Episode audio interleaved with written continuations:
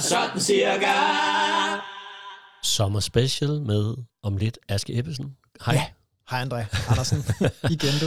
Ja, vi, vi sidder jo her og, øh, og hylder alle dem nede ved Kassel. Øh, nej, det skal nok stoppe med det, øh. Kassel. Det bliver næsten lige så langt, som Ole Borgs nyresten fyldte i starten af programmerne der.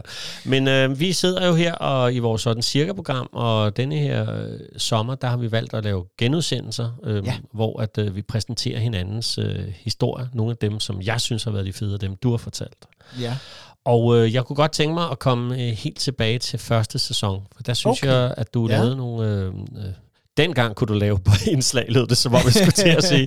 Det gør Ja. du stadigvæk. Det er faktisk ikke blevet kedeligere. Jeg havde faktisk Nå, det også godt. en af dem, du lige har lavet med ballonger og sådan noget. Den er bare lige Nå blevet ja, sendt. den er ny. Så ja, hvis man den vil er, høre den, Den øh, den, så kan man bare gå ind og høre det program, for det er ikke mere. Det er det næst sidste program, tror Ja, jeg. Hvis det, nej, det var det, sidste program, Det var ret for nylig. Ja, det var ja, det sidste det var program. det sidste. Ja. Det er rigtigt. Så sådan nogle, øh, synes jeg, har været gode. Men du har også lavet nogle virkelig gode i første sæson.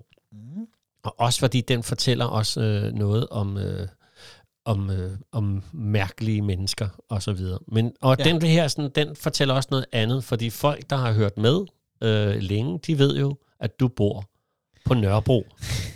Det kan jeg ikke løbe fra. Nej, Det er blevet sagt flere gange. Her mener vi Ja. Nørrebro, København, ikke Aarhus eller andre steder. Nej, Og der, der går du jo tit tur på assistenskirkegården. ja, Ja. det er rigtigt. Og hvis den ser meget harmonisk ud og alt muligt, så øh, ved man, når man har hørt Aske Ebbesen i første sæson fortælle om dem, der arbejdede der, Nej, hvor er det fedt, du har valgt den, mand.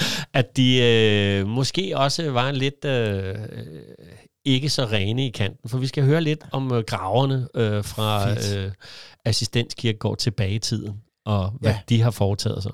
Og faktisk en lidt tragisk historie også Ja, det må man i sige. noget af det. Så øh, den er ret underholdende. Øh, så øh, om ikke så længe, hvis du ikke har hørt det før, så ved du, hvad graverne i gamle dage lavede i nattens mulm og mørke på ja. assistenskirkegården. Netop. Og, og hvis du eventuelt lige nu er ude og køre i metro, og øh, skal op der ved Nørrebros runddel, ja. Så, så er det bare perfekt timing. Ja, så det kig er dig lidt omkring, og så Ja. fortæller jeg lidt om det hele. Yes. Så øh, her kommer øh, graverne fra assistenskirkegården. Det er ikke for sarte sjæle.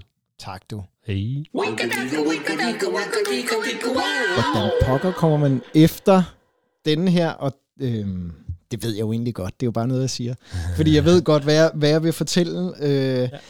Og, og du har jo lige fortalt sådan en, øh, en, en skete, skete det virkelig. Og den her historie, jeg vil fortælle, øh, det er også noget af det samme, men først ja. Så skal vi lige have ridset op. Vi er assistenskirkegården, den har jeg snakket om før. Den kan du godt lide. Helt kort. Yes. Grundlagt i øh, 1760. Yes. Før den blev grundlagt, så var det en tobaksmark. Ja. Vildt nok. Men 1760, der laver man så assistenskirkegården, som jo assisterer, fordi at de andre kirkegårde, de er ved at være forfyldte. Her på assistenskirkegården, har, har du prøvet at stå af på Nørrebros runddels metro? Nej. Nej. Der kommer du ellers op til en af de allerældste huse på Nørrebro, ja. Som er den gamle graverbolig. Lige nu er det ved at blive offentlig toilet. Ja. Men i sin tid, da det blev grundlagt i, øh, eller da graverboligen blev lavet i 1808, der fungerede det som et frokoststue for graverne, to ligerum. Ligerum. Ligerum. Ved siden så af, hvor man spiser sin spegepølsemad. Så, præcis. Så graverne, de kunne lige sidde og spise lidt, og så ved siden af, så lå line. Ja. Øh, altså, jeg tænker, nu har jeg ikke været inde og kigge, jo, men jeg tænker, det, at det nok har været adskilt, men Ja, det håber jeg. Line lå der jo, fordi at, øh, ja, man gjorde klar til at begrave, men det er jo også det her, fordi man var så bange for at, for at være skindød. At For at folk var skindøde. H.C. Andersen havde jo også den her seddel liggende altid, når han sov, hvor der stod, jeg er kun skindød, fordi han var så bange for at blive begravet levende. Men de her gravere, det er sådan, at der har været nogle fæle graver imellem, fordi der har været sindssygt meget gravrøveri på assistenskirkegården. Ja. Øh, blandt andet på et tidspunkt, så er der øh, virkelig meget brændemangel i København. Og man forstår ikke, hvorfor de der graver, der er nogle graver, der bare sælger sindssygt meget brænde, hvor det kommer fra. Nej. Og, og så øh, på et tidspunkt, så bliver politiet tilkaldt.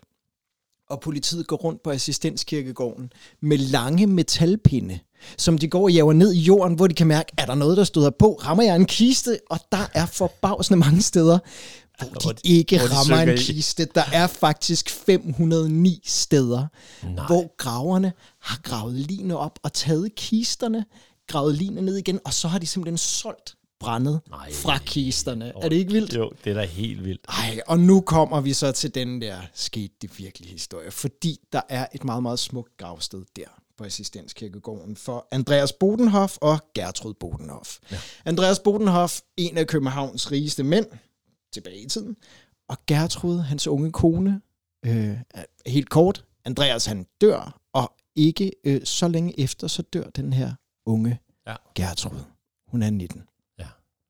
Hun bliver begravet i det her meget, meget fine familiegravsted, man stadig den dag i dag kan se. Men der er en af hendes brødre, der siden han har fortalt, at, at han synes, det var mærkeligt, da man begravede hende, at hun havde røde kinder. Ja. Ja. Men hun bliver i hvert fald begravet. Og hun er jo den her meget, meget rige, unge dame, ja. der er blevet begravet med alle sine smykker. Så derfor så er der nogle gravrøvere, der tænker, det der, Den snupper jeg. den snupper jeg. Så det, dagen efter hun er blevet begravet, så tager de ud og graver hende op. Og det der er, det er, at man ved ikke rigtigt, hvad hun er død af. Der er gået et par dage, og så er hun ligesom, hun er blevet dårligere og dårligere. Pludselig så er hun bare så hun bare væk. Der er nogen, der mente, at hun havde en stor byld i øret. Der er nogen, der mente, det var noget med noget tandpine, der havde bredt sig betændelse og noget. I hvert fald så hun død. Og der dagen efter, så graver de hende så op. Ja. De tager hendes øreringe, og så er der en fortælling om, da en af gravrøverne så tager den ring af, hun har Ja. på hendes finger, så rejser hun sig op i graven og siger, tag mig dog væk fra dette frygtelige mørke sted. Så hun har simpelthen været skindød. Ej. Og det der så er, det er, at de der røver, de panikker, og det her, det er jo skæbnens ironi, fordi at hun blev, det er jo simpelthen så synd, hun blev altså befriet fra sin skindødighed, men røverne går selvfølgelig i panik og slår, slår hende hende ihjel. Og det er jo simpelthen så frygteligt. Og der er jo så det med, at det her, det er jo så sådan en historie, der er gået. Er det rigtigt? Er det ikke rigtigt? Men på sit dødsleje, så er der en overgraver, der hedder Christian Meisling. Der fortæller, at det var ham, der gjorde det. Og det fører så til, at man i øh, 1953 åbner graven. Ja. Og simpelthen kan se, at hun, hun, hun ligger der, men hendes smykker er væk. Der er kun, man kan se, der har været hårnåle i hendes hår. Ja. Og så kan man se, at hun ligger sådan med hovedet ud til siden, og hendes ben trukket op under sig. Så alt tegner på, at hun Ej. Er død på en unaturlig måde. Er det ikke, er det ikke frygteligt? Jo, det er da helt skidt. Det er helt skidt. Nå. Ja, og det, ja, der er mange drabelige historier fra det her meget, meget smukke sted, hvor jeg elsker at gå ture og sådan, men, men altså for lige at slå en krølle på, at ej, og det, er, det er en lidt ulækker historie, det her. Bare lige en krølle på, ja. At, at det er altså ikke helt slut, det her med gravrøveri derovre. Fordi i 2003, der er der en banditosrocker, der hedder Niller, og han har fået en kæmpe æresbegravelse. Og øh, det er sådan, at den her mand, han, han er død af kræft, og derfor så er de begravet ham. Ups. Men Banditos finder så ud af, at han i sit kraftforløb undervejs har snakket med en politimand, og han har angivet to andre rockere, der ender med at blive dømt.